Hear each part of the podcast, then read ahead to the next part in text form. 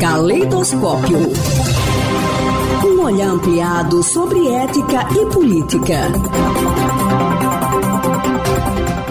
A coluna de hoje recebe o professor Christian Lindenberg, doutor em Educação pela Universidade Estadual de Campinas, a Unicamp, desenvolve pesquisas na área com ênfase em ética e filosofia da educação. Seja bem-vindo, professor. Qual é o tema da coluna de hoje? Olá, ouvintes da Rádio UFES. Espero que esteja tudo bem com vocês. A conversa de hoje gira em torno da proposta de financiamento para as universidades federais que o MEC deve propor esta semana.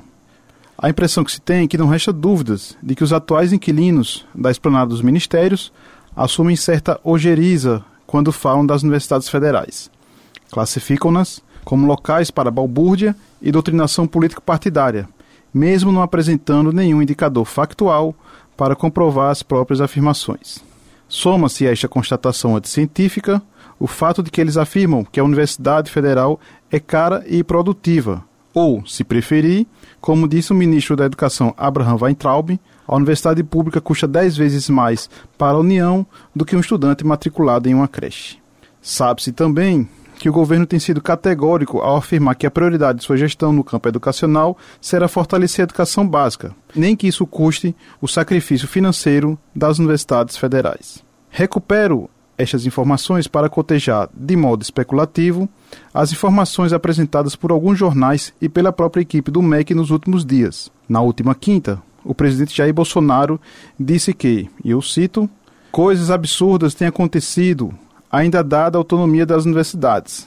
O aparelhamento não é só de pessoas, é de legislação. Para exemplificar, ele citou a forma como as universidades federais escolhem os reitores de cada instituição. No último domingo, o ministro Abraham Weintraub, em sua conta no Twitter, afirmou que apresentará um modelo moderno de financiamento para as universidades federais. Segundo ele, terá adesão voluntária, permitindo separar o joio do trigo. Acrescentou que a graduação não será paga pelos alunos das federais, porém a própria deteriorização das contas públicas, vista nos últimos anos, será interrompida. Fechou a sequência de postagens afirmando que haverá mais liberdade para pesquisa e trabalho. Em um primeiro instante, parece-me que o governo vai encampar a regularização do artigo 207 da Constituição, que diz que as universidades gozam de autonomia didático-científica, administrativa e de gestão financeira e patrimonial, e obedecerão aos princípios de indissociabilidade entre ensino, pesquisa e extensão. No entanto, falar em autonomia universitária sem ter a garantia futura de financiamento público ainda é uma época marcada pelo congelamento das despesas primárias, a exemplo da educação, por conta da Emenda Constitucional nº 95, carinhosamente chamada de PEC da Morte, parece-me algo perigoso. Soma-se a esta herança deixada pelo ex-presidente Temer, o fato de o ministro da Educação ter virado youtuber para defender o corte de recursos da própria pasta. Além disso, ao enfatizar que investir 10% do PIB em educação, como versa o Plano Nacional de Educação, é descabido, o que tende a causar certa apreensão. Então, o que esperar dos atuais integrantes do MEC para as universidades federais brasileiras? Que modelo de financiamento será proposto por eles? A impressão que se tem, ao ler o noticiário e alguns depoimentos de assessores do MEC, é que o governo proporá um modelo de financiamento para a Universidade Federal que se assemelha ao modelo australiano.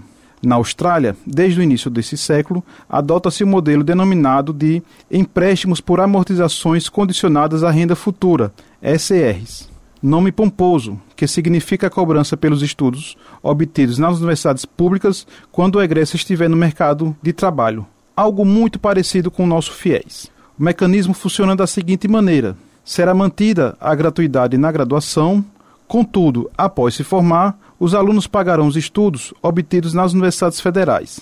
Para tanto, será estabelecida uma linha de corte, condicionada à renda que o egresso terá quando estiver trabalhando. Este modelo de financiamento não garante a gratuidade na pós-graduação.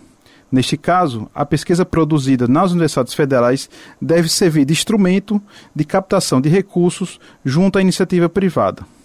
Do ponto de vista da gestão administrativa, as universidades terão liberdade para contratar funcionários, técnicos administrativos e docentes, ainda mais se considerarmos a nova legislação trabalhista.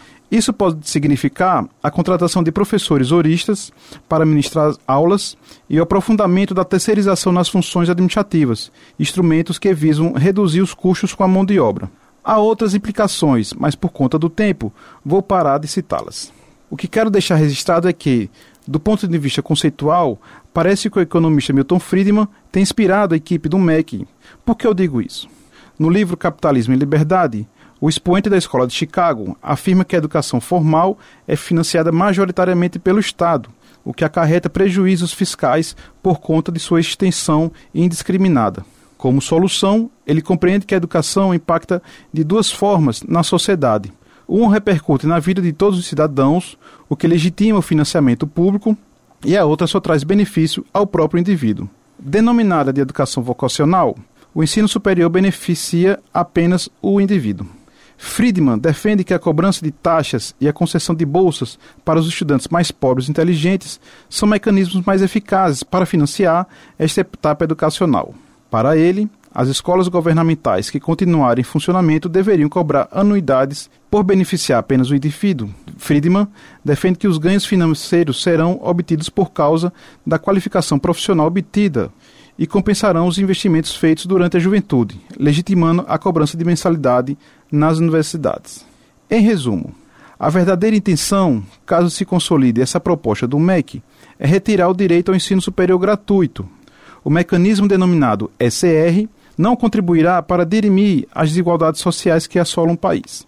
Pelo contrário, tende a aumentar o fosso entre os ricos e pobres, o que, do ponto de vista ético, é incorreto. Ficamos por aqui e até a próxima. Caleidoscópio. Um olhar ampliado sobre ética e política.